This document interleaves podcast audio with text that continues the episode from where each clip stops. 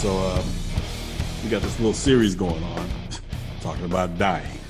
Somebody, not as morbid as people think, because it sounds like, oh man, they're talking about death. But you know, I think that people at the end of the day, people need to have conversations about death. Because here's the thing, whether you want to talk about it or not, it's happening. It's going it's going down. So you know what you know what you really need to have conversations about regarding death is people that died with regrets. You know, yeah. That's what you want to know about. But that's why I like that book so much, The Top Five Regrets of the Dying, because it's not it's not like anything I read there was astonishing, going, oh wow, I never thought about that. You know, those are things that I honestly I think about those kind of regrets all the time. Not that I have them, but because I, I don't want to have them. Right. So about how to live my life so I don't have regrets like that. And a lot of people don't do that. And then you you get to a point where it's too late. You can't do anything about it. So you always want to be preemptive about that stuff. So it, it sounds morbid to talk about, but it's it's anything but morbid because being honest with these things will allow you to live way more fully now so that you don't have those regrets when you get older. Exactly. I mean, I want to sit there and wait to that last minute. Man, I should have done this. I wish I could. I wish I could have. No, no, no. When I when that time comes, I want to be like, huh, here it is. so be it. Now I can chill. well, you know, when my mom passed away, I, the last conversation I had with her wasn't a great conversation. It wasn't a bad conversation. It wasn't an argument, but it was just something where I was watching a movie and I was like, "Okay, mom, nice talking to you. I'll, let me let me call you back tomorrow." And there was no tomorrow because she passed yeah, that night. Yeah. So I so I, I, definitely have a regret about that, but I, I don't have a regret when I look at the full context of our relationship because she and I had a really good relationship. Right. But it made me think make sure that the people that you care about know that you do. Yeah. Because you may not get a chance to do that. You know, don't wait till tomorrow or next week or next month. They're like, oh, you know, I don't have to tell Carol anything. She knows. It's like, yeah, she may know, but it, it's still nice to hear. exactly. Nice all of us to hear. You know, we, we all, especially from our most significant other, like the, the person that we're closest with. Right. We, we want to feel appreciated by them and they want to feel appreciated by us you know that's just and then i think a lot of couples what happens is they they get way too comfortable where not, they don't feel anything needs to be said anymore. So they get now, into these routines you know it's just like right. uh she knows. Right. Yeah but she wants to hear. It's like come on man. And uh, you know one of the things um in my opinion at least you know you said you know you'll talk to your mom tomorrow but you did talk to her that night before. Am i correct? Um Raina, what are you looking at me for? Raina's like, answer him. I had, I had, uh, I had a really good dream with my mother when I felt like I was talking to her, and that was that was awesome. You know, that actually. Gave yeah, you told me about that. It was. Cool. That could be a total figment figment of my imagination. or, or it could not be. Yeah. Could be but my, my mom and I had really good conversations throughout her life, and I made a point of you know telling her how much I appreciate her and all that. The right. thing is that's interesting is that it was hard for her to receive praise. Right. She, she was really good at being there for everyone else, right? She was the best friend to this person. She always went out of her way to help people out, but it was hard for her to let people do that for her. Yeah. So she would she would get uncomfortable with intimacy, mm-hmm. and that's one thing I've realized in the the environment I grew up in. I, I inherited that more because of the environment, not from literally heret- like in, inheriting it. but th- those are things I've worked through though, because I realized how how much it takes away from life when you don't have that. When you don't, I mean, you, you should be able to have these really intimate, intense conversations with people that you're close to. You know, that's important. Yeah, it's interesting that you said that. Um, uh, my wife and I were just talking about that. We were just talking about like how uh, we were watching um, This Is Us, which basically is the blueprint for how parents can fuck up their kids. Okay, so you know, and how, and at the same time, also help your kids out. So it's so many things that children so much trauma they carry with them that sometimes doesn't appear as trauma. It just means like, oh, you know, it appears that, you know, in the parents' eye, they're doing the best that they can. But what they're actually doing is they're carrying on this tradition. They're passing on this tradition that needs to stop. The same trauma, the same lack of intimacy, this lack of communication, because that's the way our family is, quote unquote. And, you know, it's just somebody needs to finally just step up and bring it into it that's just one of the things in the family that needs to die. And, you know, so we just sit there thinking about that, how, you know, just like you're saying, um, like intimacy was like an, you know, an, an issue, like with your family, people just talk, whatever. And I don't know, man, just, um, so like, just a few days ago, uh, my kid's grandmother passed away. You know, due to complications from COVID, but mostly due to a pre-existing, you know, br- um, brain injury that happened from a fall. And you know, I was sitting there. You know, my wife and I was talking. Just I was just talking about like the relationship I had with my ex mother in law. We had a great relationship. You know, leave it up to her. She would not. She wouldn't have been my ex mother in law. but you know, and then what I really liked was the fact that she and my mom had a great relationship. Which ironic is the fact that I was talking to my mom a few days before, and just out of the blue, she asked about my ex mother in law. It's like, how is she? Because at this point, no, she was born and raised in Mexico, so she never really was comfortable living over here. She really wanted to go back home. Her main goal was to, like, especially once she had raised my ex-wife as an adult or whatever. Once that happened, she's like, "Okay, you're here. You have a good life. I want to go back home." Because that's what she felt comfortable. She wanted to be back in Mexico. That's where all her family was. The only family she really had here was my ex-wife, of course, my kids, and I think like one other relative or whatever one other niece. But other than that, the rest of her family was there. That's what she knew. That's what made her feel comfortable. That's what made her at peace. And so she eventually, she you know, she lived up to that dream and she got back home. And she started living her life the way she wanted to. And I think that's the reason why I think her passing, it was kind of mixed. She didn't necessarily live the healthiest life. You know, this is someone that pretty much never drank water in her life, but over 70 something years of pretty much just living off Coke, you know, and cigarettes. But at the same time, it's one of those things where when your body's been used to that for so many decades, you're almost afraid to have them change their lifestyle up. at that point, it's like it's like, uh, it might their bodies might go into shock at this point. so he's like, you give them some water, like your body's like, hey, wait, this Coke is something's wrong with this Coke. First of all, it's not brown; it's clear.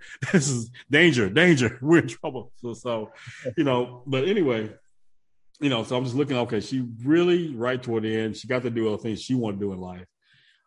But one of the things I was just looking at is just like looking at like how her life was and the way she approached relationships and how I saw that being carried over into her daughter's approach to relationships. Right. and the thing is, when you've seen this, because that's the blueprint that you grew up around, you don't necessarily see that this is right or wrong. It just is, or you don't even see it at all. It seeps into your life and you don't even recognize that that's where it's coming from.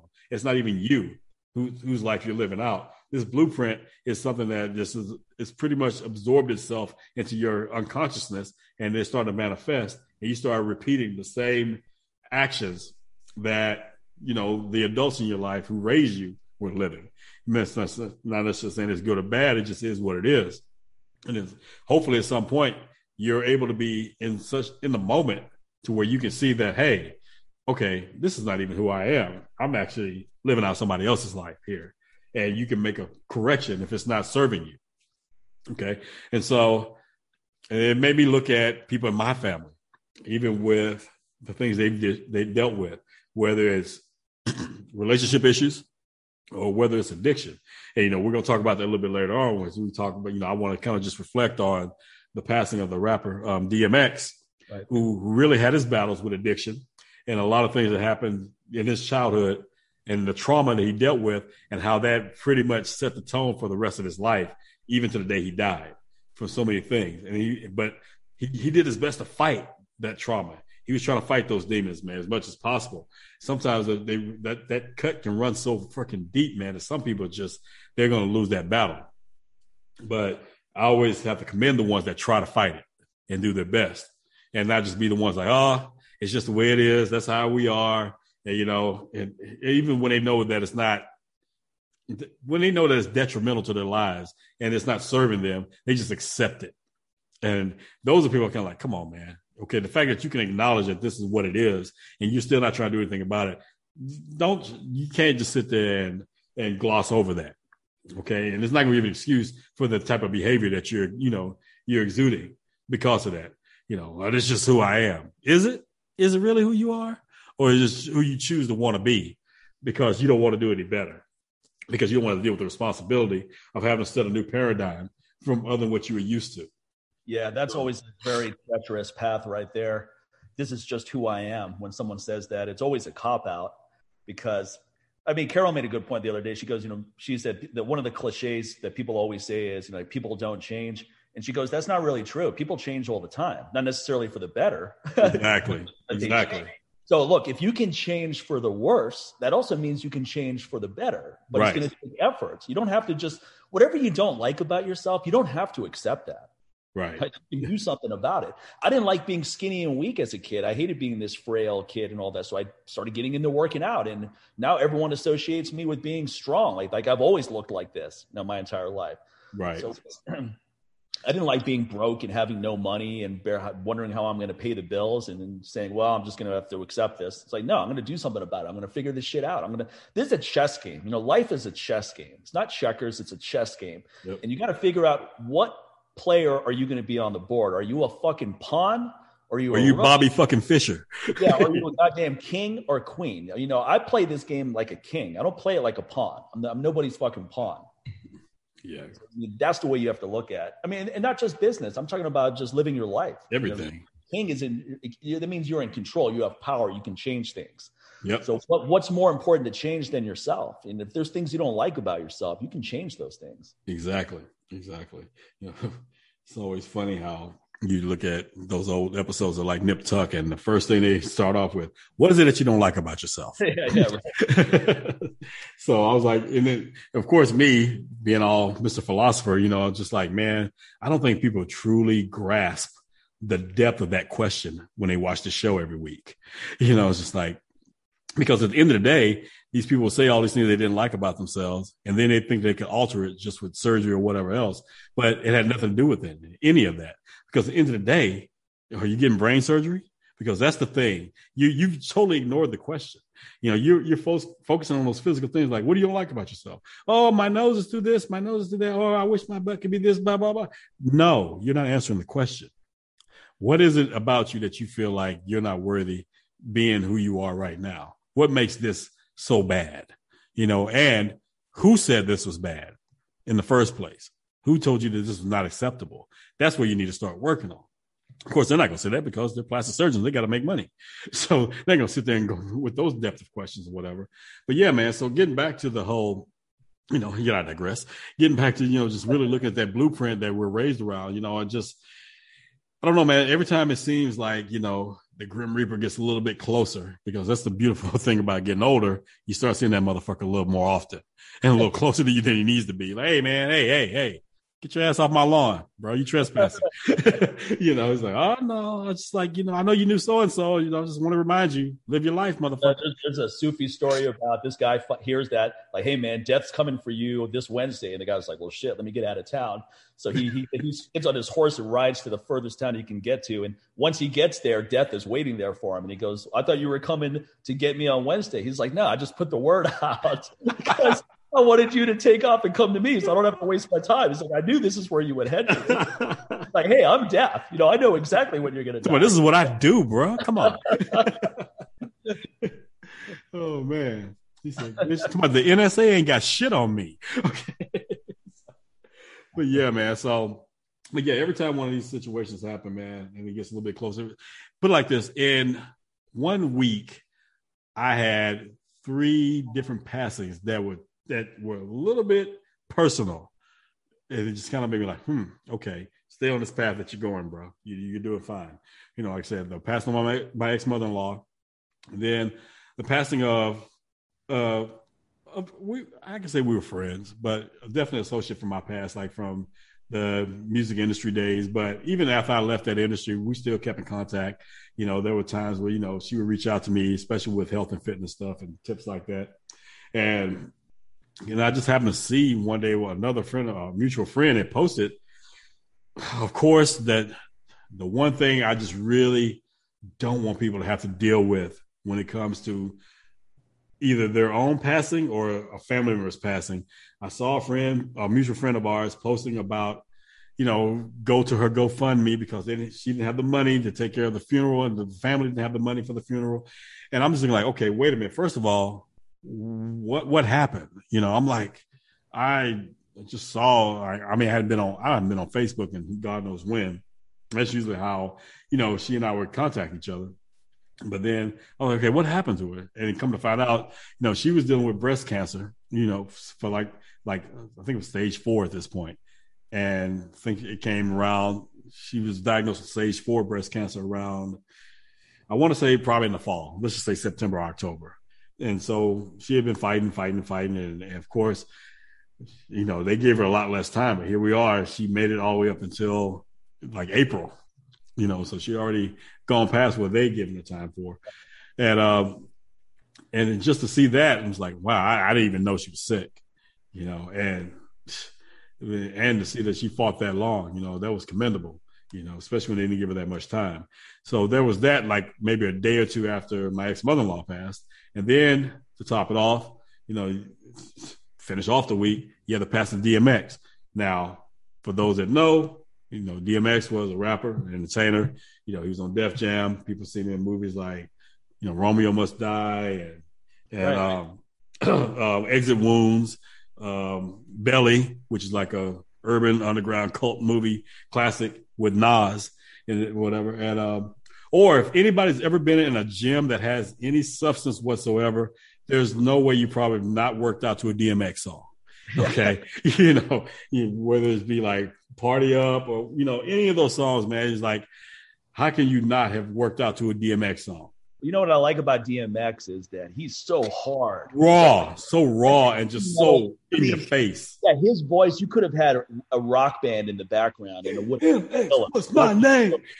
Yeah, I mean, he he's the, the, the heavy metal of rapping, just like Chuck D is. Chuck D has that real powerful voice, but DMX, I mean, his songs are so hard, dude. I mean, it's so gritty and so grimy, and you know, it's so funny. I was actually watching um, a video the other day from Russell Simmons uh, because you know at the time they signed him. You know, Russell was still involved with Def Jam when they signed DMX, and Russell was just kind of he was basically saying how DMX saved Def Jam at that time.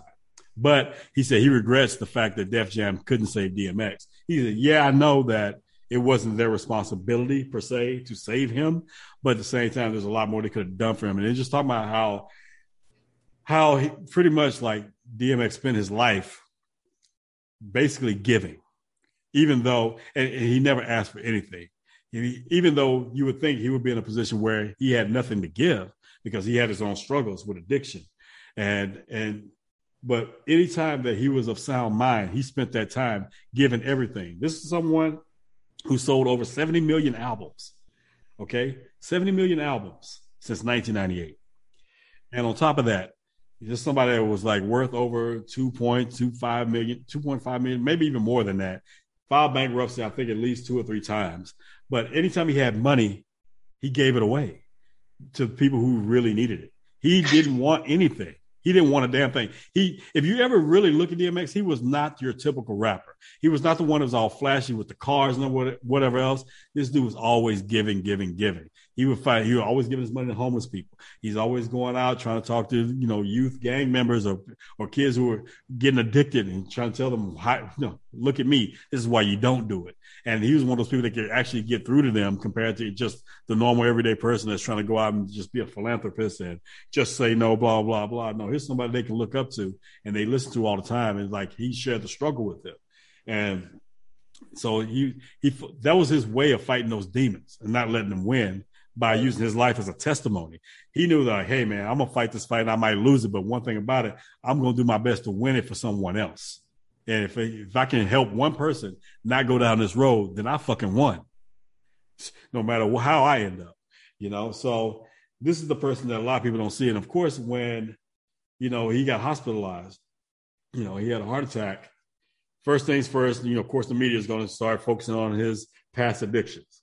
Okay, and I'm not gonna lie, I I don't know. It was just something about that. I was like, nah, I'm gonna do my part to say fuck that. And I made sure that anyone that was following me, you were gonna see a different side of him.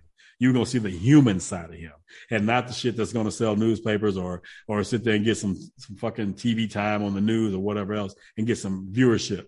Let's talk about the real stuff. Everything was always about his struggles rather than what he did to help his accomplishments exactly of his struggles and that's right. a more interesting story in my opinion exactly so you know so you know so i, I want to point out one of the first things i posted was a video of him and his daughter and i think they were at um, disneyland and I forgot. I think the rival it might be called the Shredder or something like that.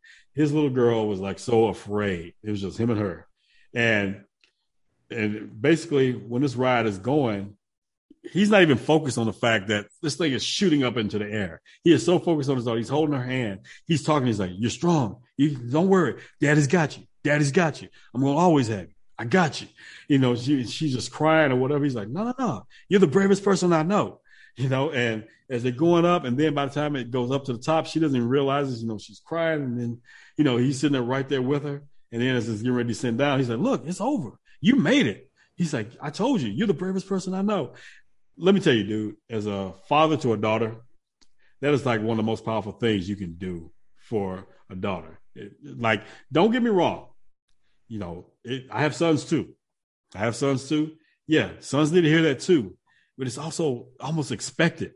But I'm not sitting there saying that, you know, there's one's better than the other, but it's just something about daughters getting that A-OK from their fathers and the father's present and you know sitting there and building that confidence for them and showing them like hey you can do this you got this because they're in a world where there are a lot of male figures that saying they can't do shit they'll never be able to do this. They'll never be able to do that. Oh you're less than this. You're less than that.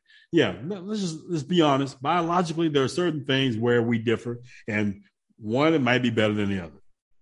But when it comes to certain things and especially when it comes to confidence and going out and achieving the goals or whatever else you look man you know, there's something about this. What people need to understand, one of the first people, the first men, the first hero that a girl falls in love with is her father. So that's why it's so important to be there for them and to be be present in their lives. And so, and at the same time, this man was doing everything. I think DMX had like shit, man. It's the typical rapper story, of course. I think he had like 15 kids, nine different women, you know, but he did the best he could you know, because he didn't have the best blueprint to live off of because he grew up in a very abusive home where his parents broke up, and then his mom had different boyfriends in and out of the house, and they were all abusive. The boyfriends, the mom, everybody would abuse him. He would beat him and abuse him in other ways until he moved, until he left. And he was basically sleeping in like Salvation Army bins at 14 years old at this point because he just had to leave that environment of abuse. He'd much rather be out on the street and try to figure it out on his own. And it was right around that time where he came across this dude who pretty much was like a mentor to him. And that was the one that encouraged him to really start rap, you know, pursue his, you know, career in rap and get in the music business. And but at the same time, this is also the person that encouraged him to take this the one downfall that would pretty much be what would bring him to his demise. So the same mentor was pretty much introduced him to marijuana. He said, "Hey, you know, take this. You know, um, DMX like pretty much had really, really bad asthma, and he was very hyperactive at the same time. And so this dude was like, "Here, you know, this will help you relax or whatever." But on top of that, what DMX didn't know was like this dude had laced the marijuana with crack cocaine. And so basically, it was from that point on, man, it just messed him up. And he got addicted to crack and he ended up struggling with that and the other drugs throughout his life, from 14 all the way up to 50. Okay. So just imagine the struggle. But he's in and out of rehab, in and out of jail, but he always was trying his best to get that monkey off his back. But at the same time, he was also trying to, he made a point to use that struggle as a way to help others not go through that struggle and use his life again as a testimony of what not to do how you can have it all and have nothing at the same time. And so, again, there's the humanitarian side of him. This dude always gave. This dude would pray no matter what, whether you, no matter what you believe in or don't believe in. This was a dude that would always pray. You, there's a lot of clips you always see him. If you go back and look at, um, um, I think uh, this, this underground, another hip hop underground classic called Pass the Mic. It was basically a tour covering Def Jams, all the artists from Jay Z, DMX, all these guys during like the late 90s. It was like a tour movie, documentary.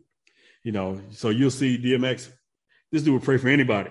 I mean, when you listen to this dude pray, you swear this dude was a preacher. You swear that he was ordained. He could probably preach better than the most, the best ordained ministers out there because the thing was, it was coming from his soul. He meant everything about it. He wanted you to be well. He wanted you to be blessed. He wanted, he wanted all good things to come for you. You could see that You could hear that in his voice. And basically, like I said, this guy, all that's all he ever wanted for other people. He never wanted any harm to come to anyone else. And if he could do anything to make anyone else's life any better, he went. He would do that. He would do that. One of um, there was um, an R&B artist, Aaliyah, from the late '90s, mid '90s, late '90s, and she ended up um, dying in a plane crash in the early 2000s. She was engaged to Dame Dash, who was um, one of the co-founders of Roc-A-Fella Records with um, Jay Z. But um, she um, she and Jay Z, like I said, I mean not Jay Z, but her and um, DMX were really tight.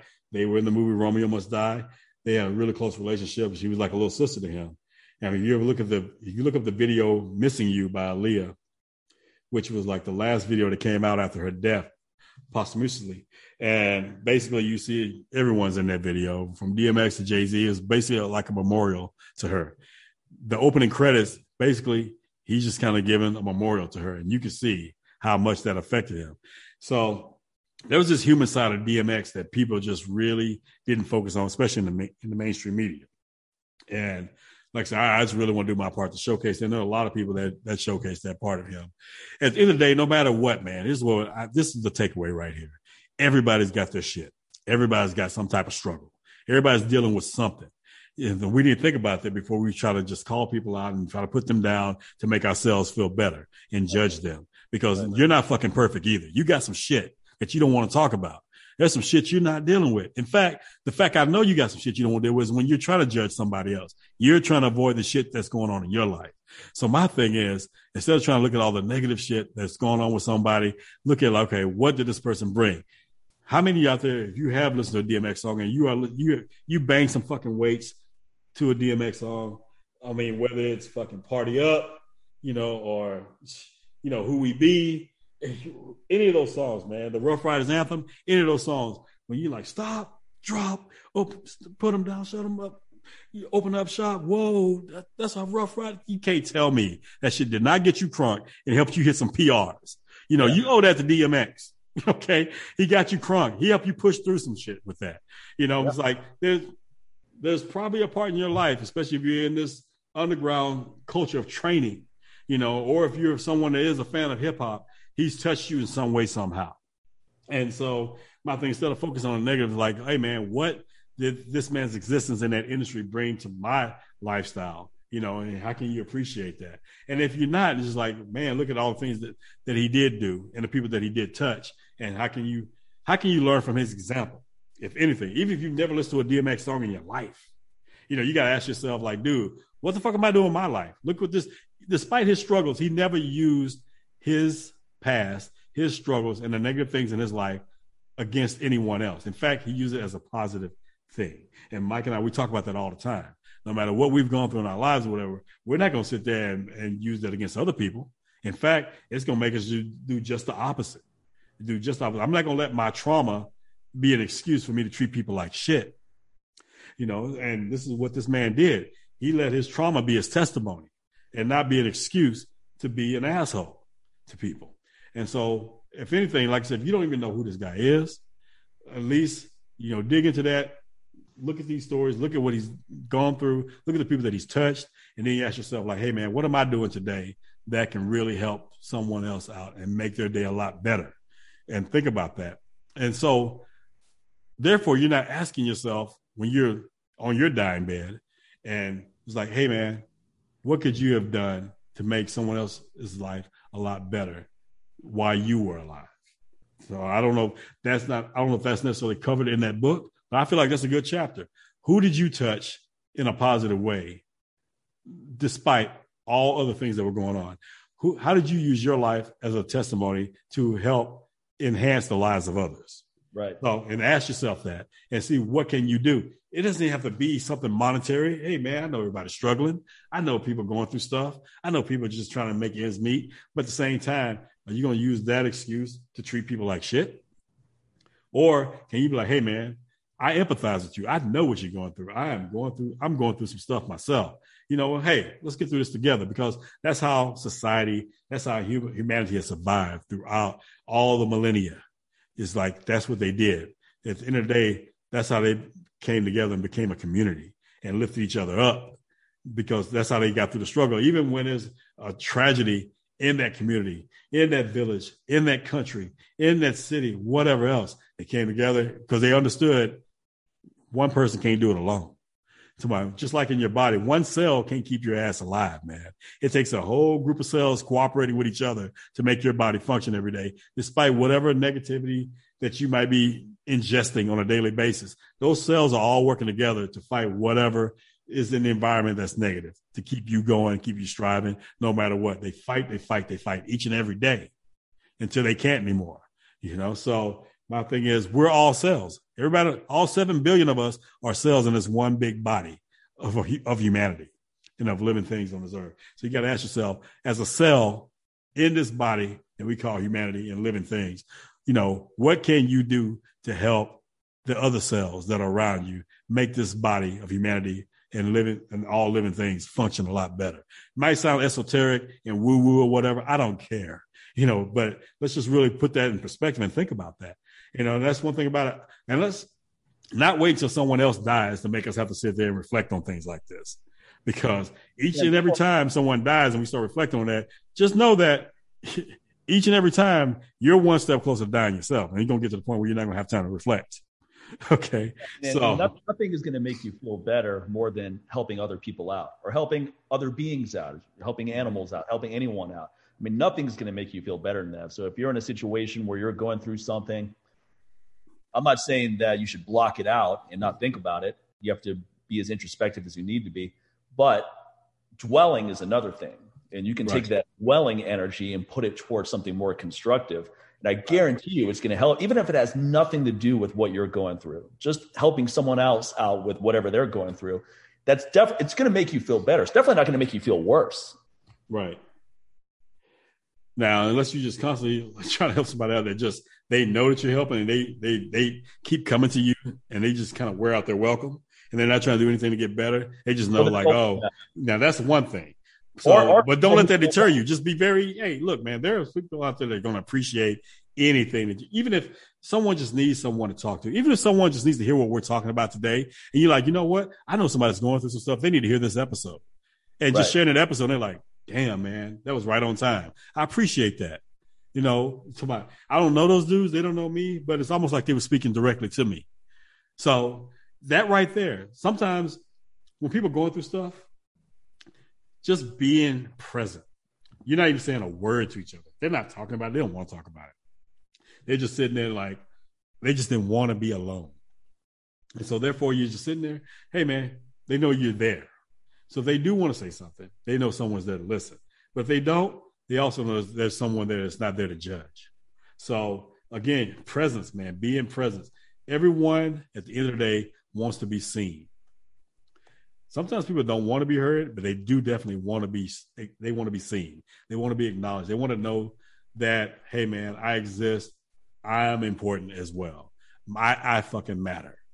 That's all. Some people just need. Most people, if not all people, that's all they need to know that they matter. And so some people go about that in different ways to prove that they matter. This man, you know, this is how he found out how he mattered by going out and helping as many people as he could, right. trying to avoid the struggles that he was going through. So in his mind, he's probably thinking, you know, I can't really speak for him, but maybe he was thinking like, I'm gonna show these people that they matter. When other people showed me most of my life, I didn't. But at the same time, little did he know that he was also finally proving the people in his past they were wrong, that he mattered as well. And so just think, I, am just asking, it would behoove you to think about the same thing and just ask yourself, okay, what am I actually contributing and giving to this world instead of necessarily what I'm taking away? There are a lot of withdrawals going on on a daily basis around us, and to the point where pretty much emotionally, financially, to my morbidly, everything, we're bankrupt at this point in a lot of situations. We don't have to be we there's enough. Where it's abundance. The things that we can give to make people feel better and make ourselves feel better we have an overabundance of it. We just you just need to get to the point where we can stop being stingy with it and quit having that lack mentality. I'm gonna just take care of myself. And or i'm barely taking care of myself. You know like i said i've said this many times i'm asking people to be more selfishly selfless. Okay? Think about that be selfishly selfless. Because again, getting back to what Mike just said, when you're looking out for other people and doing something to help someone else, you're also doing something for yourself. It's not just about them. You're you're you're making yourself feel good. You know, so and there's nothing wrong with that. It's better to do it that way than in the other negative aspects of making yourself feel good, where you pretty much do it at the detriment, you know, of someone else. Okay. And someone else pays the cost for that. Nah, if you both are sitting there getting something good out of this, hey man, everybody's winning. And so that, that's my point with that. So one of the things, just kind of wrap things up with DMX. You know, it's funny because usually when a celebrity passes or something like that, you know, it, it's like, oh, that kind of sucks. You know, we've had some of our favorite celebrities pass in the past year. You know, like we saw, you know, that we talked about like Untouchables and how we're fans of Sean Connery. You know, right. in the in the past year, so that sucked. You know, so many people have passed. You know, I can't even just recount them right now. But the last time that a passing of a celebrity felt this personal to me was actually September 13, 1996. And that was when Tupac died. Why? because I was in that industry deep. This dude was a Gemini just like myself. You know, we're both born in June, share a lot of those Gemini qualities, that creativeness, you know, that revolutionary, that that forward thinking, you know, that person kind of goes against the grain and you're all, often you're a genius is misunderstood, misunderstood as crazy. you know, it's very dismissive like that. Um, you know, you're very, very outspoken, so sometimes it gets you in a lot of trouble. You know, there's a lot of things in his life that I that I pretty much can relate to. And we're about hell, we're only a year about a year apart. You know, so it was kind of like, okay. And at the same time, minus the popular music that most people listen to with Tupac, you know, there's just he was so multifaceted. And but those things weren't showcased as much until after he died. Um, again, he's another person that was pretty much always looking out for the underdog. You know, he was raised you know, by, by, by Black Panther in, in, a, in the Black Panther environment. And he was all about the community, taking care of his own and not looking for handouts, but to, you know, work and get your own. And then once you get your own and you see others out there who don't have their own yet, do your best to help them and help them get up, get on their own, on their own two feet. But if you can do something for someone else, you you should damn near do that because everything you got is a blessing and it's not for yours. It's not for you to keep and hoard for yourself. I don't care if it's financial or if it's knowledge, you know, wisdom, understanding, any of that. You share that because that's how you build up a community. That's how you help your fellow man. He was all about that. And that's the things that wasn't showcased about his life during his lifetime. You know, he's another one, kind of like DMX, who pretty much Tupac would go and hang out with the homeless. He would feed them. He'd give them money. He'd help them out, find situations of where they could work for their money because they felt too proud they want to have the handout. He could find situations for them to earn it. Okay. He's looking out for kids and so many different things like this. So, like I said, uh, there was a lot I related to with him while he was here. And so, yeah, that. But I also saw the path he was heading down. It was so his life was also a testimony for me what path not to go down to in that industry that can really suck you in and take and just suck all the energy out of you. Because at the end of the day, when it comes to the entertainment industry, they really don't give a damn about you. You are just a product no matter what it, what part of that industry you work in, whether you're the artist or whether you're working in, in in the corporate side of things. You know, I'm working in marketing and promotions, but they didn't care. They were all about exploiting, exploiting, exploiting, get as much out of everyone as they could without them having to do any of the work. And so it's real easy to get caught up in the glamour and the glitz, no matter what part of it that you're working in. So to see where he was heading, you know, when you're aware, you're like, ah, oh, okay you know, I don't know this dude personally, but man, I really hope someone can like, I really hope that there's somebody around him that's aware and it's like can just get through to him like, hey, this is not it. Cause we all could see that where it was going to end, where it was going, just by the people that he was around. But the best you can do is like you learn from other people's lives. And so, like I said, that was the last time something like that really hit me. A lot of people passed since then. It's like, okay, that sucks you know, especially for their loved ones or whatever. This one got me.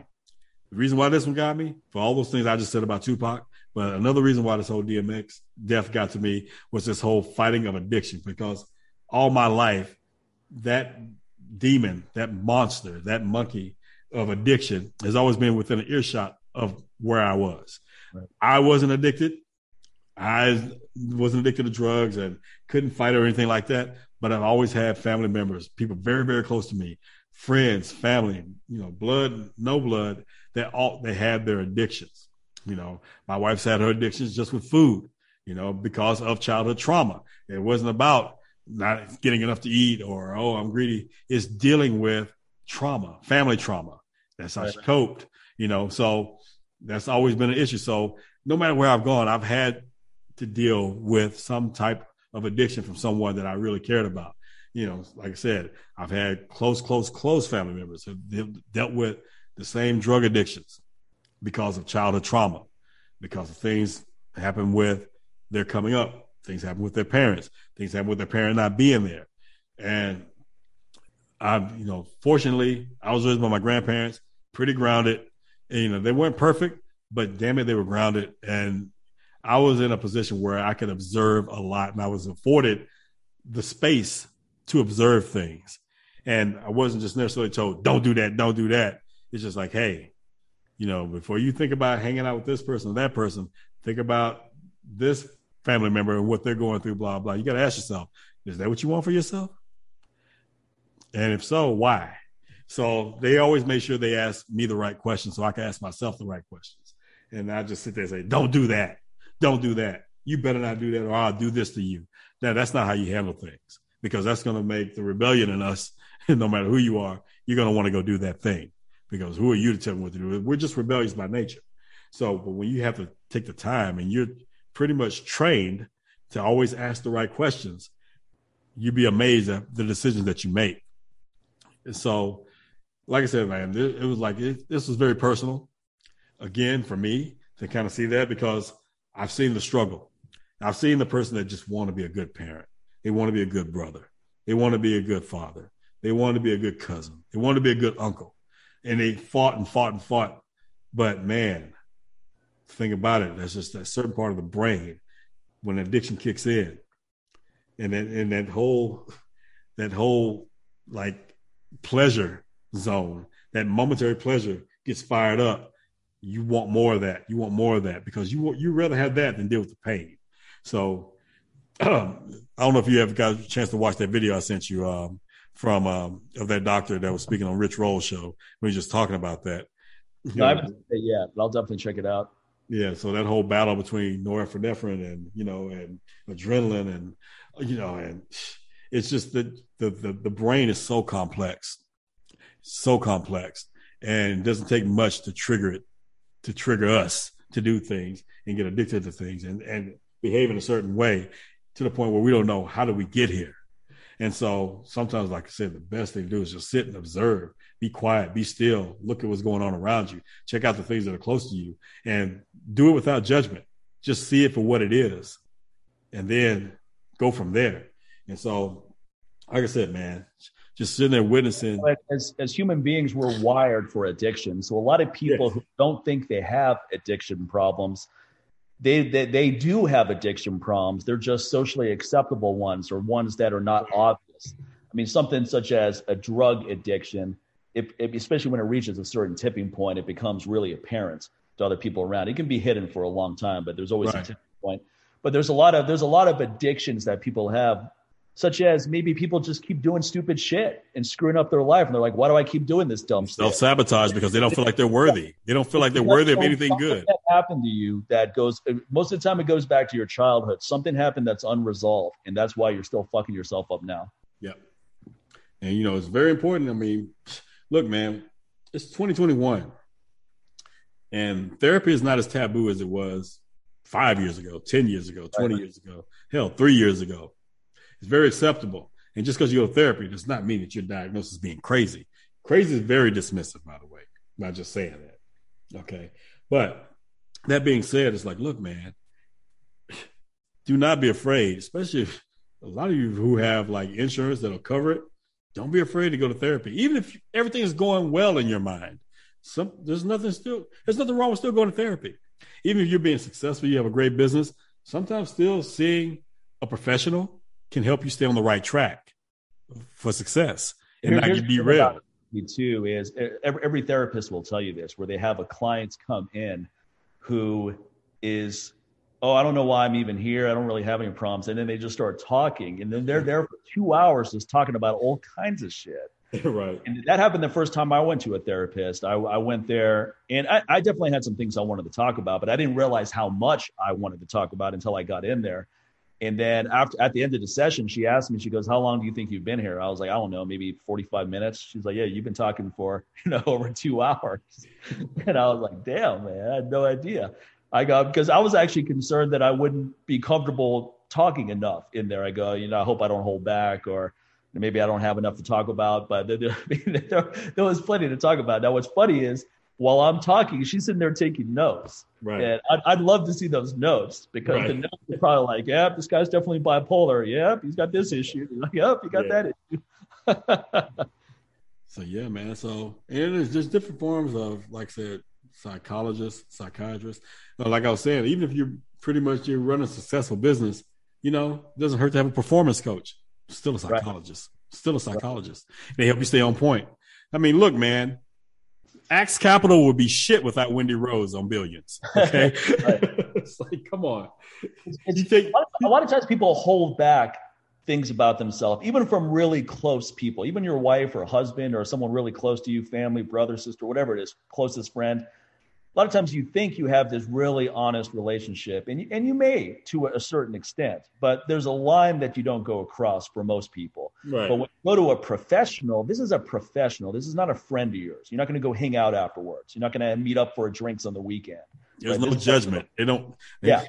Yeah, exactly. And they're not going to sit there and just take your side because they're your friend, right. or or just try to downplay what you're saying. They're, they're, they're going to give you their honest assessment because they, they don't care if you like them or not. You know, they're right. there to give you a professional assessment.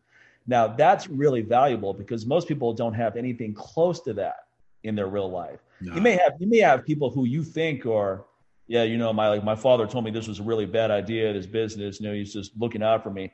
I go, or he just doesn't know what the fuck he's talking about. right. You know? he has no experience in what you're talking about. Or yeah, so is the not, fact that he's afraid to do that, so now he's projecting his shit on you. You know? Yeah. Yeah, exactly. So I think it's I, I think there's there's the benefits of therapy. You don't realize it until you've had a few sessions how beneficial it is. It's just one of those things. I mean, you have to find the right therapist too. I'm not saying every experience is going to be great, I found her, uh, actually, Carol found a really good therapist for me. This lady, Dr. Well, actually, I shouldn't say her name. Given that it's private, it's like, hey, Mike recommended me. He comes here. So I'll keep her. I don't think she's taking new clients anyway, so I'll keep her name to myself. But one thing I liked about her is that she had a military background and she also had therapy dogs on site. And I go, just the fact that she's the kind of lady that has therapy dogs on site, that already made me feel better. I go, right. I like this lady already. And she's super cool. And I got to tell you, it was nice having those dogs on site. Oh yeah, man. more relaxed. Just like having my dogs makes me more relaxed. I mean, I, I, love the end of the day where I've got my workout in, I've had dinner, I've hung out with Carol. She's going to bed now because she's got an early day tomorrow. So I'm going to stay downstairs and kick back a little bit. Raina jumps up on the couch, sits next to my feet. Grover sitting to the right of me. I go, man, this is awesome. I can just kick back here and relax for the rest of the evening. They help me relax. You know, they're relaxed, yeah, relax, and vice Look, versa. Man, I have therapy dogs for a reason. They are therapy. yeah, they are therapy dogs. And at the end of the day, you know, here's the thing about this. I think one of the reasons why we like them so much is because at the end of the day, they don't judge you. They don't give two shits. They're like, look, man, love me, and I'm loving you. And even when you act like you don't want to love me, I'm gonna fucking love you, dude. I don't care if you you can have the shittiest fucking day. I'm here, you know. And that's a lot of times humans are not like that. Humans like, ooh, you're having a bad day. Let me leave you alone. Your dog doesn't give a shit about that. He's like, nah, nah, fuck that. Whatever you're going through ain't got shit to do with me. Motherfucker, look at me. I'm cute. okay. It's like, I'm cute and I'm hungry. So I got bigger problems than you right now. I'm fucking starving. I don't have thumbs. I can't get my own food. Hook a brother up. Okay. So, and then you found something bigger than you. That's another reason why animals are very helpful in these situations because again, you found something bigger than yourself, a cause bigger than you because at the end of the day, they really need you and you really need them. So, I mean, yeah, man, it really comes in handy. So I, I think that's awesome that she actually has, you know, dogs there. Yeah. You know, th- you know, animals to help out because again, there's this level of comfort. Even when you're talking to another adult, it's just something about when that animal's there and you're petting them, you're rubbing them or whatever else, you're calming down. It's been shown, studies have shown that lowers blood pressure. Okay. And lowers stress levels, you know. So again, because, and it's also, there's this kind of symbolism that even while you're talking and you're feeling vulnerable, for some reason, that animal being there, you feel like you're being protected. There's this barrier between you and this other person. You know, there's a symbolism like, yeah, I can make this decision. I can say what I need to say or whatever. And I have my friend right here who is the gatekeeper between me and this other person. So, meant, you know, subconsciously thinking like, even if this person comes at me negatively, I got my friend right here. You might want to calm down before you raise your voice to me, even though it's not going to happen, most likely. But it's just something like that comfort knowing like I got some security right there. I got an extra level of security by having this animal right there. As long as I'm treating it nice and you know I'm rubbing it, making it feel good, it's going to do. It's going to take care of me.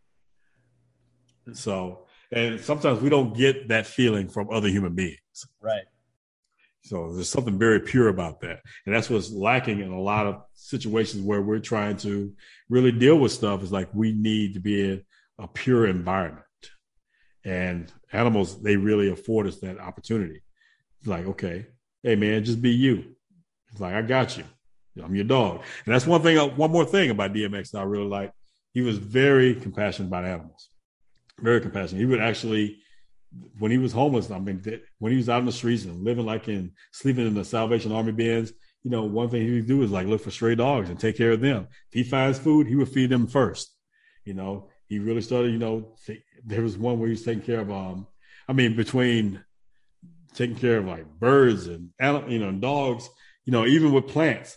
You know, he was like really getting into like plants and, and like with orchids, and he was thinking like, oh, I thought I had to get this expensive soil and all this other thing. But the, the one thing I realized that to make them live and thrive, all they needed was attention and focus, not all this extra stuff.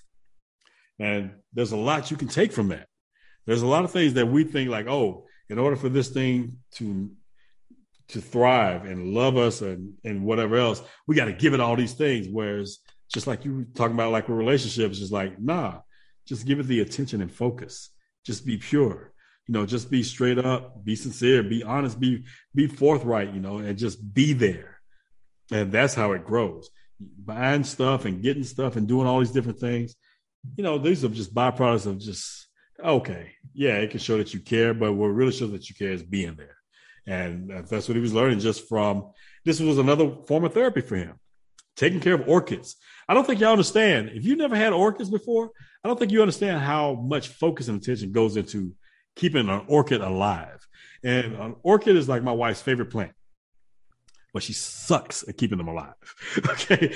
because there's so much attention that needs to go into that. But I'm the person that's always home or whatever. And I, hey, man, I know what it takes to keep an orchid going.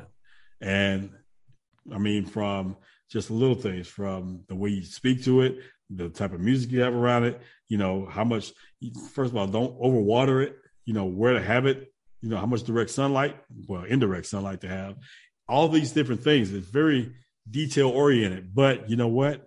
It's just something about nurturing a living thing and keep, and helping it thrive. Yeah, it's so rewarding. This is little things like that, man. It's very powerful. And it makes you, and it also helps you look at yourself in a different light. Like, man, look at you you're really like you're helping this living thing thrive. Like, man, you're that vessel, you're that conduit between life and death for this thing. And that's why I think we should think about ourselves with people around us. You're this conduit between life and death of this other living person, this other living thing. Okay. So you got to ask yourself, are you there to help them thrive and live more? Or are you there to take away from them and push them closer to death? You know, sounds morbid, but it is what it is. So I really be that conduit that really helps this living thing that I care about thrive and live and blossom, you know, and be supportive that way and not take away from them and take away from all that they can contribute to this world. So yeah, man, that's just kind of what I got from this. I've been very, this was, I've been very just reflective. It's just been, um, like at the time we're recording this, it's about a, a week now since his passing. And, you know, it's still something I'm waking up every day thinking about and going to sleep thinking about. You know, waking up with his songs in my head and then just ask myself, like, dude, what are you doing now? So what what's what are you doing with your life today? What did you do with your life yesterday that was even better? You know, and honestly, I don't want this feeling to go away. I want to be able to continue to check in on myself and hold myself accountable like that and be very conscious about it to the point, like I said, it's it's a habit, but I want to be. It's to the point where okay, I can sit there and take an assessment of things that I do on a daily basis and what I've done, and I can see hell just to go back and do an inventory of things I've done. Like, oh damn, I forgot I did that, and I did this, and I did that. But then not to get and rest on my loyal my laurels, I can be like, you know what? Now that you acknowledge that, what can you do better? What can you do better? How well, I really like that clip you put up from Will Smith where he said, "Hey, really good day today. It's a great day today."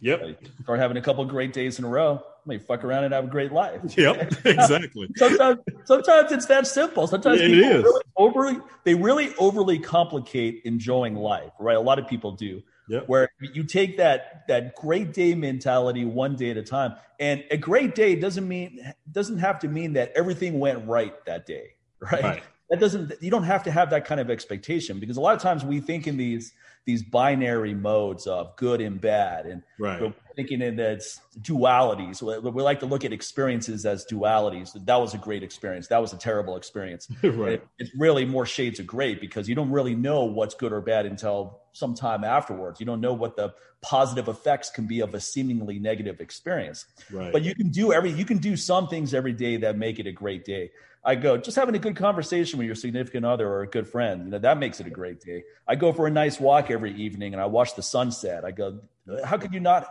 How could you not say you had a great day when you experience that all the time? Especially when there's so many people who are no longer seeing sunsets. Yeah. You know? Yeah, exactly. like, look, man, it's like, dude, today you're alive. Somebody, that's a privilege at this point. So I know it's not a given; it's a privilege. That's what, that's what Harley said of, the Cro-Mags, and he said that he looks at his life as as long as I have my next breath, I'm good, and I'm just going to keep focusing on my next breath because he's been through so much traumatic shit. Yeah, that, that he understands the value of having your next breath.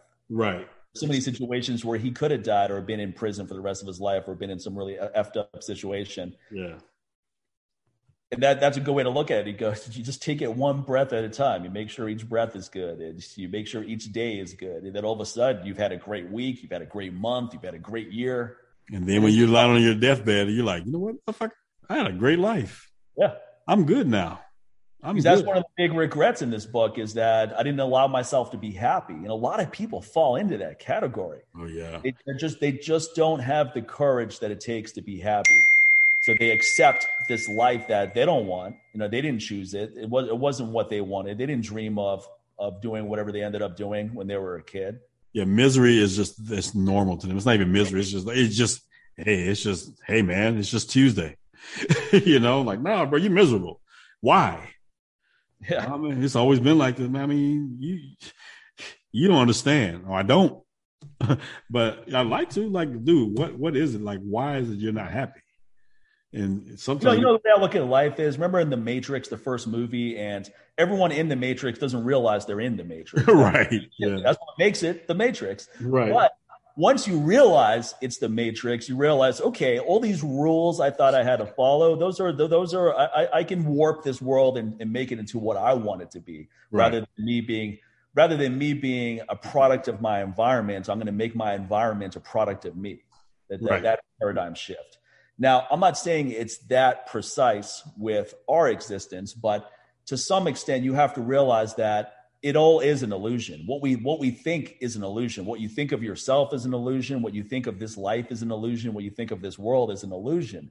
Now, sometimes people hear that and it's kind of depressing to them, but to me, it's the exact opposite. I'm like, well, look, if this is all an illusion, then there's no point me wasting time. Right. That means I can change it. you know, it's like if this is all an illusion, then I'm gonna I'm gonna be a wizard in this shit and manipulate things to my benefit in a positive way. I'm not saying fucking people over. I'm, right. saying, I'm, I'm to manipulate things to my benefit so that I live a really fulfilling life, and it puts me in a position where I can help other people out. Because I think so many live at just the mercy of circumstances. You just accept all this bad advice of go get a crappy job and work for a lot of years, and then just get married to somebody, you know, whether you have a lot of passion for it. Procreate, you know. Like, you shouldn't be in a relationship unless you're really excited to be in that relationship. Because what's the point? And you shouldn't procreate unless you're really excited about that relationship. right. Don't have kids with somebody you don't like. Your kids, those kids don't deserve that. No, not at all. Not at all. So, so I, I, think a lot of people don't give themselves permission to be happy, and part of it is what you brought up. You go, you just you don't think you deserve it. Right. So yeah, man. like man, like, that's like one of the first. It's one of the first things I told my kids. Look, man, when y'all adults, do not make children with people you can't stand.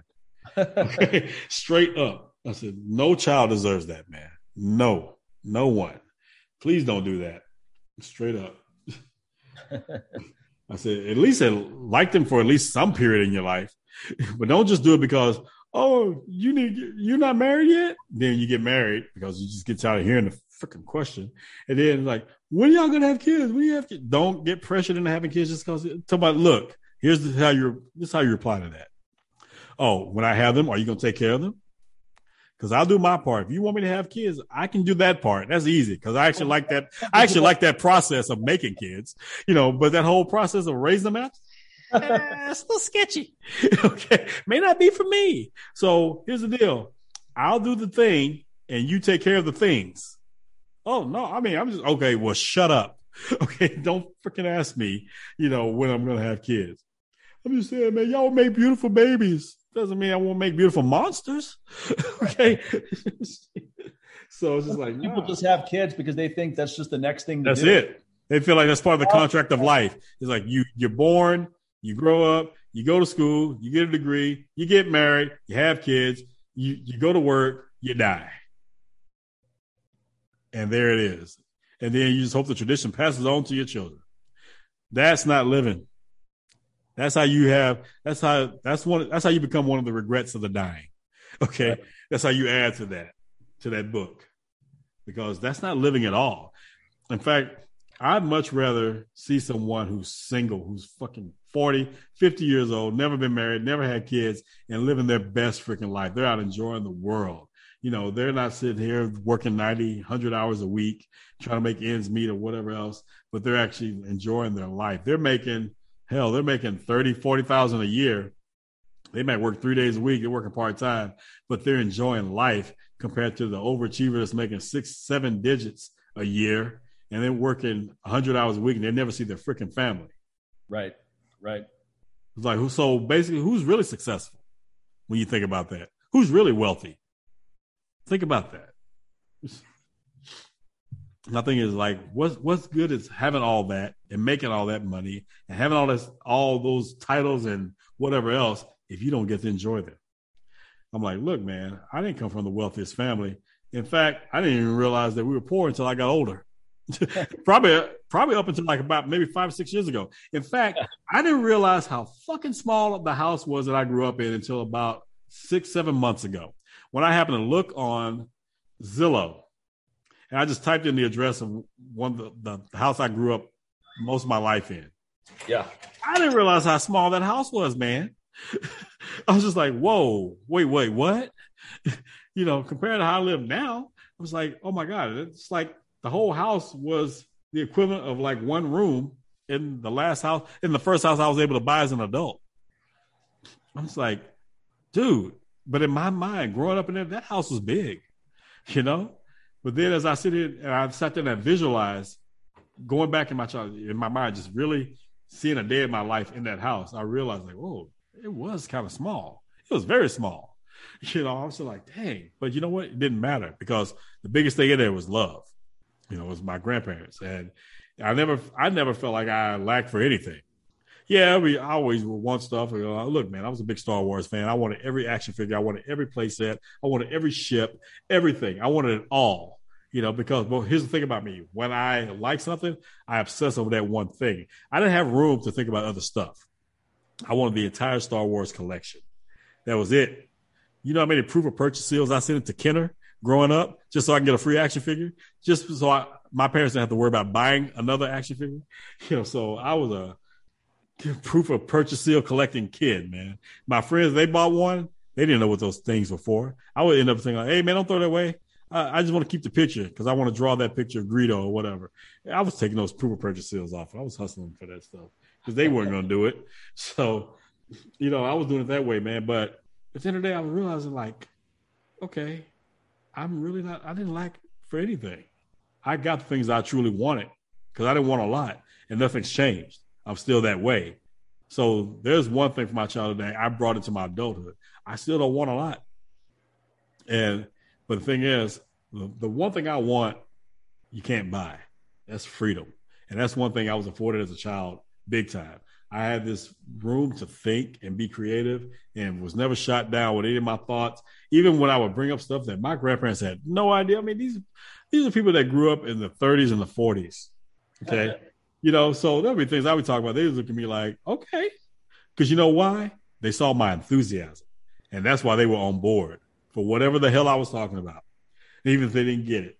Be like, well, I don't know what it is, but he's enthusiastic about it. And it doesn't seem like it's going to hurt anybody or hurt himself. You know, and it is, it is not illegal. So, hey, we're all for it. We're whenever I meet young people and they're in their early stages of being an entrepreneur or whether whatever whatever the venture is, now when they're super passionate about what they're talking about, they're excited about it. They start talking really fast. They start talking loud. I go that those are really powerful indicators that they're well on their way to being successful because you can tell this is what they're into. Yep. then you contrast that with people that are seemingly saying all the right things, but there's something missing, and it's that genuine enthusiasm. Yeah, you're like you don't you believe in anything know, you're saying right now, do you? Yeah, you just know they're not going to get to where they think they're going because they're choosing the wrong path. They they want to be successful, and they can be successful, but it's not going to be through this path because yeah, they have chosen someone else's path. Right. It's not theirs.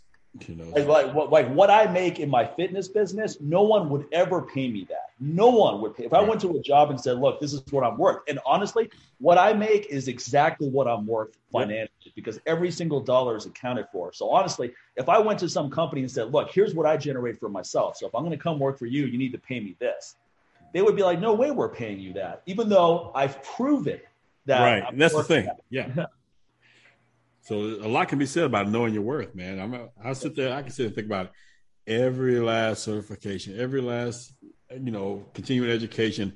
All the times I watch, you know, more and more videos and, and constantly updating my knowledge base on a constant basis, and all the hours I put in. And if we sit there and we sit there and we multiply, you know, how many dollars per hour that is that I put into that, it's like, do you understand? Honestly, I don't care who you are you cannot afford me. Okay. You could not. When you really factor in to all that I put in into the knowledge and skills that I have in whatever I'm doing, you couldn't afford me. And even if you could, you wouldn't want to pay it. You wouldn't want to pay it because you're probably trying to figure out how you could justify writing that off. you know? So, and guess what? I have no problem with that. I want to be unaffordable. So therefore, look, no matter whatever I charge you for what I do, understand that you're getting you're getting the good end of the deal. You're getting the discount. Big time. You're getting way more than what you're paying. So, and if you want to sit there and kick tires and go like, "Oh, so and so doing," well, go ahead. Good luck when you go ahead and go to so and so, and then you go to so and so and it's a piece of shit. It's not giving you what you wanted, and none of the things that we talked about. Then you come back to me, and then the price has changed. Like, wait, but you said it was this last time. Yeah, but you know, inflation and, and my time because you wasted my time. In, in Boiler Room, where Vin Diesel's talking to that prospective doctor, yep. trying to tell him that bullshit stock. Yep. And the, the, doctor's like, "Hey, let me hear more about this." He's like, "Doc, I just don't even have the time. You know, I got so much demand for this, and you just got to let me know whether you're in or out." Now that is a master for salesperson right there. And I use that sometimes because you know why FOMO kicks in. Yeah, yeah, yeah. that exactly. fear of missing out. They're like, no, no, no, no, no. Just like that doctor. No, no, no. Wait, wait, wait, wait. Okay, okay. Count me in. He said, Doc, well, I mean, you made the I best decision. my testosterone booster all the time because a lot of people go, well, why is yours better than the others? I go, look, I don't even have time to get into why it's better. Frankly, my biggest problem is keeping this thing in stock. So if you don't want to buy it, be my guest because I've got so many people buying this. My concern is how do I have enough inventory, which is actually not untrue. It's I'm going to say that, which is the truth. It is the truth. so yeah, so I mean, it's it, it, it, guess what happens ninety percent of the time? The person buys the product, And, and, frankly, everything you need to know about whether you should buy it or not is on the fucking page on my right website. Right there, the testimonials. You know? My attitude is go there and read everything. Now, if you're not convinced that it's it's that it's worth buying, nothing else I'm gonna. What am I gonna say that's gonna convince? You're right. It's all there. You know, there's some people that want to hear it straight from the horse's mouth. They actually yeah. want to. In fact, some people want to hear your enthusiasm about your product, and that's right. what a lot of people who are entrepreneurs or you know or creatives. That's where they fall short, and they don't sound like they're excited about. It. So how the fuck am I supposed to be excited about your right. purchasing something from you when you don't give a damn? When people call me and like, hey man, um, I need to get my concealed carry, blah blah blah. Well, what all is you know? I need to finish my test. What all does it entail? I said, well, when's the last time you shot? Oh, it's been like six months. I'm like, okay, so you got your own firearm? They're like, well, no. I said, well, I said, actually, or to hear someone say like, well, I've never shot before. I said, ooh, that's excellent. And they're like, wait, what? I said, cause you know why? We're going to have fun. You know why? You don't have any bad habits we have to undo right now. I said, in fact, I know from experience, the success rate for someone who has no idea what they're doing is much higher than those who've been shooting all their life. And when someone hears, they're like, oh shit, they see hope. They're like, oh damn, okay, I didn't expect that. I said, I guarantee you, you will be a damn good shooter. You'll be you'll be able to defend yourself and be confident about it before we finish. I said within an hour and a half. An hour and a half? Yes, an hour and a half. I guarantee it. When they hear that, like, okay, motherfucker, that's a, that's a tall order you're asking right there for someone who's never shot before. And it happens every time. Because one thing about it, just like with training, I understand the basics. I understand the foundation. And that's what I get down to. None of the cute shit. Because all that cute shit and blah, blah, blah, and fancy stuff they see on YouTube and on Instagram, I don't care about that stuff. I said, because at the end of the day, that stuff will get you killed when you try to defend yourself. All this little cute stuff or whatever, all this John Wick, John Wick bullshit. Look, man, that ain't life. Okay. That's Hollywood. I said, even when he trains for those movies, he ain't doing this shit, man, when he's training. I said, those are coordinators for the movie. But when it comes to the shooting part, he's not doing all the shit you see in the movie. I said, he learns the foundation, the basics. Okay. The thing is, when you master the basics, you can add a little cute shit here and there. But if you don't have the basics down, cute shit won't work. I don't care who you are. Like I said, I don't care if it's whether you're lifting, whether you're shooting, whether you're driving, whether you're just starting a business, whatever. All the cute shit, you got to earn the cute shit, man all the fancy marketing, whatever for your business, you better have a foundation. You better have a system in place first before you start getting all cute. Problem is, people want to get cute before they actually have any type of substance, and that's where their businesses fail. So, look, man, I can I can sit there, and they, but uh, again, they hear that enthusiasm in my voice because at the end of the day, it's still fun for me because you know why? It is fun to see that self discovery when someone like, oh my God, I didn't think I could do this, especially someone who may be definitely afraid of having a firearm.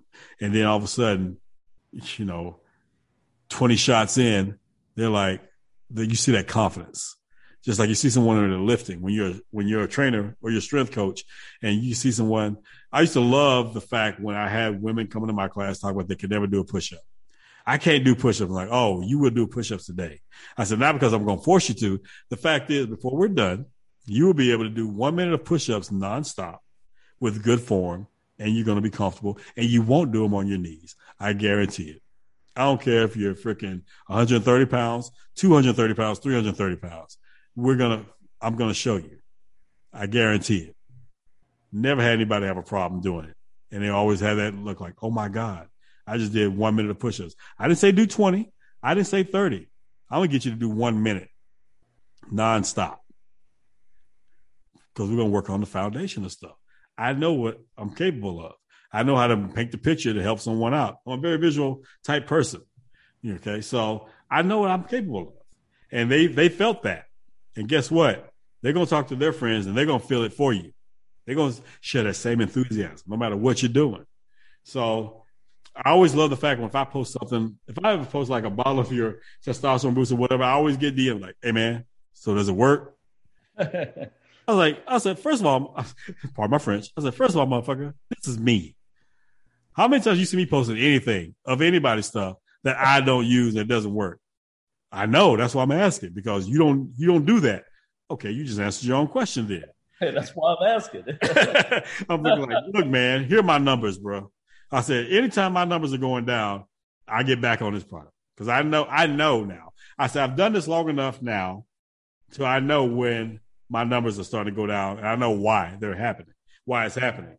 I know what adjustments I need to make in my lifestyle, but at the same time, this right here, that's why it's called a testosterone booster. It just gets me to the promised land a lot faster. I said, so look, man, I said, look, honestly, it's been probably damn near what, 10 years now since the product's been out. I said, yeah, it's I don't, been out I, since 2013. So we're coming on. Yeah, eight. almost 10 years. Yeah. Oh, it's actually eight years now because it came out. Because I remember when you first started talking about it, but you were waiting on the, the oh, yeah, forever. Well, you know yeah. what? The problem, the problem I had when I first started talking about it is I had no clue how the supplement manufacturing process worked. Yeah. So I, I, delegated that out to someone else who just wasn't on top of it. And I, yep. so I had to pull in the reins. Otherwise, this product never would have come out. Yep. And then it, you go through a growing curve. Yeah. So, but you know what? It actually ended up being good that I talked about it for, it, it was well over a year. It might have been two yeah, years. It was about two years, man. And, and so much interest just kept building. It was like a snowball. Every course I would go to, I would talk about it. And people would ask me afterwards, oh, let me know when that's out. I would get people emailing me daily, when's it coming out? So when it finally came out, it was like a huge. The demand was there. Yeah, exactly. Yeah, it was like because I remember you like I, our first workshop we did together was when you first started talking about it. Right. Like you, it was like two, two, two, yeah, 2010, and you were like, I'm just waiting on you know the, the Bulbine. You know that was that was the big hang up right there. He said, yeah. And so I was like, man, what the fuck is this Bulbine shit he keeps talking about? this shit sounds like the fucking, this sounds like the fucking little plant that you saw in Black Panther, the little purple plant that they took. I'm like, man, what is this Bulbine shit he's talking about? And it's only in South Africa? Like, okay. Somebody, yeah, only got, South Africa and only grown during a part, certain part of the year. the year, exactly. I was like, I said, oh, that's, this that's why all the big companies don't use it because it's uh, people are always like, oh, if it's so effective, how come all the big companies don't use it? I was like, well, they don't use it for a variety of reasons. One is they're not their, their distribution is way too big, so they're not going to be able to keep up with demand, given that it's grown so infrequently and, and in small quantities for them. Right. And then number two, they don't care if a product works or not. They want the, right. they want the ingredients and the highest cost to profit ratio yep. favorable. That's what they care about. The, the, people often assume that, that that most supplement companies are actually designing products that are effective. No, they don't. That that's not even in the top three things they're looking at whether the product is effective right. or not. They're trying to get a quick lick and be out and move to the next thing. You yeah. know. Now, a long play is you make a really good product and you're in it for the long run, so that you last long enough to benefit from all the repeat business and word of mouth. Yeah. Now, that's a long play. That's the way I play. That's the way I play my business. It's, it's always I'm always playing the long game which is why I don't fuck people over ever. If you're fucking people over, you're not playing the long game. You're playing a very short game. Right. Now, once you once you once you look at it from the point of view of how do I make as much as possible in a minimum amount of time, now you're going to look at 90% of your efforts going into marketing and promotion and just right. pushing this thing out there as hard as you can. And then you get enough first time buyers that are never going to buy it again and they're never going to tell anyone to buy it. Right. But you don't care because you got a million people to buy it one time and that's enough for you to just ride off into the sunset. You know, or you come up with this whole new form, this whole new product now. You know, so. Well, once you have once you have a history of burning people, you can't come back. You can't. You can't. I've seen it. Ha- I've seen it happen. I've seen people. Why certain companies are no longer around. We don't see their T-shirts during MMA events anymore, or any of yeah. that stuff. Yeah, yeah. It's like, well, you know, I know I wasn't legit before, but I'm legit now. It's like, yeah, sure. We're not gonna. Who wants to take a chance on that? Exactly.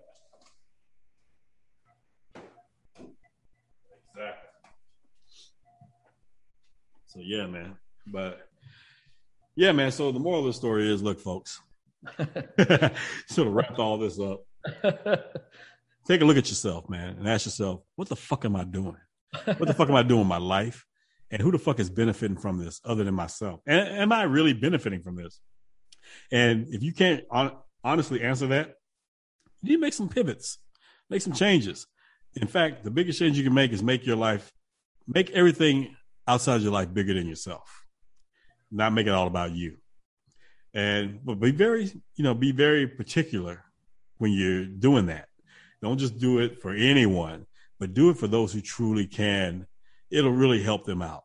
And it really, they really will benefit from that. They'll truly appreciate what you're doing for them, even if all you're doing is just sitting there while they're going through their shit and they know that, hey, this motherfucker actually gives a fuck. Okay. That because at the end of the day, that's all we want. We just want to be acknowledged and we just want motherfuckers to give a fuck about us. Right. Okay. And so the first thing you gotta do, give a fuck about yourself. Take care of yourself first. And then you're able to give to others. And then you can give a fuck about them. So I'm just being real with you. That's why I'm speaking like I am, because this is who I am. And you know, if it offends you, mm, oh well, you know, by the language, because it's not about the language, it's about the substance of what I'm talking about that matters. You know, if you're gonna focus on what I'm saying as far as the words, then I can't help you. You're already a lost cause. You know, but my thing is this is the message. So my thing is so I spend this day thinking each and every day, how can I enhance this world by my existence? Not take away from it, but enhance it. What the fuck are you doing, sincere?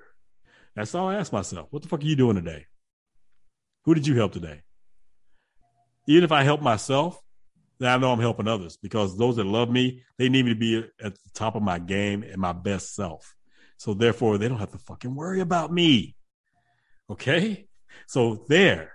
So if you're to be selfish, that's what the, that's what I'm talking about right there. Be selfish enough to take care of yourself so people don't have to fucking worry about you, man, because they got enough stuff to worry about. That's it. So just like I said, reflect on that. Think about that every day. Think about it every day. When you open your eyes, like, well, fuck. First of all, that just happened. I opened my eyes. I, I know that there's a lot of folks that didn't get that opportunity. So now that I've been afforded that opportunity, what am I going to do with it? You gonna fuck it off, or you gonna make some? You gonna make some stuff happen for the best, and for other people as well. That's all I'm asking, man. Ask yourself, okay, now my eyes are open. What am I gonna do with this? just sit around looking at nothing, looking at OnlyFans websites. I mean, yeah, you're helping some people out by subscribing. At least you're helping somebody's income. But are you really helping anybody? so, now, I mean, when you t- when you have the courage to overhaul your life and you reap the rewards of it, I mean, I, I never expected my life to turn out as well as it has. Honestly, not that I didn't think that it would turn out well, but it, it just exceeded my expectations. Right. Just getting into the fitness industry, I didn't expect to achieve all the success I did. I just wanted to have, I just wanted to do something I enjoy doing for once. And if I made a modest income doing it, I would have been okay with that. And I was more ambitious than that. I didn't want to settle for a modest income, but I would have been okay with that. And for it to for to still be in this industry after all these years, I mean, 2002, and I'm not on the training side of things but I'm on, I'm still in the fitness industry and still doing really well and have this great lifestyle as a result. It's just win-win on all fronts. Is that you love what you do for a living, your personal life's great, your health is good, you're compassionate, generous to other people. I mean, that's that's just well, what else do you need? That's right. just winning on all fronts. Exactly. So that's what we want to leave you, you know, leave with everyone, man, on this episode. So think about that. Ask yourself those those important questions, and then take action. Don't just ask the question and be like give the answer and then do nothing, because okay? that's not the answer. okay, so no. Once you figure it out, do something, make it happen, take action, and make the shit better than the way you live. You, you know, better than the way you found it. It's really that simple. So on that note, I'm done. Yeah, I'm done too, man. We've been talking. We've been talking for a while because we we talked for a while before we started. and that's what we do. We're all talking. I'm I actually I'm, I'm actually all amped up after this episode. I'm going to go get a good workout in now. Go enjoy some sunshine, get some fresh air. But yeah, man, this this was fun. This was a good episode. Awesome. I feel you, man. I'm right there with you. So, all right, folks, we'll catch you guys on the next episode. So, take care, everybody. Take care, everyone. That wraps up this week's Live Life Aggressively show. Be sure to head over to MikeMahler.com and NewWarriorTraining.com. Use the coupon code LLA12 and receive 12% off of your total purchase at either of those websites. Also, for more personal protection tips, make sure you head over to NewWarriorDefense.com. Support the production of the Live Life Aggressive show by heading over to Patreon.com and becoming a patron. Simply go to Patreon.com slash LLA Podcast. All Patreon subscribers receive Patreon-only access to our brand new show, Afterlife, which is a brand new behind-the-scenes episode that is not available to the public. Our Patreon subscribers also get to enjoy bigger discounts on all of our products by receiving patron-only discount codes beginning at 15% off on all products on MikeMahler.com and NewWarriorTraining.com. Don't forget to rate and review us on Apple Podcasts, Spotify, and Stitcher. Lastly, Be sure to share the episode by following us on social media on Facebook as well as our new account on Instagram. Until the next episode, take care, everybody.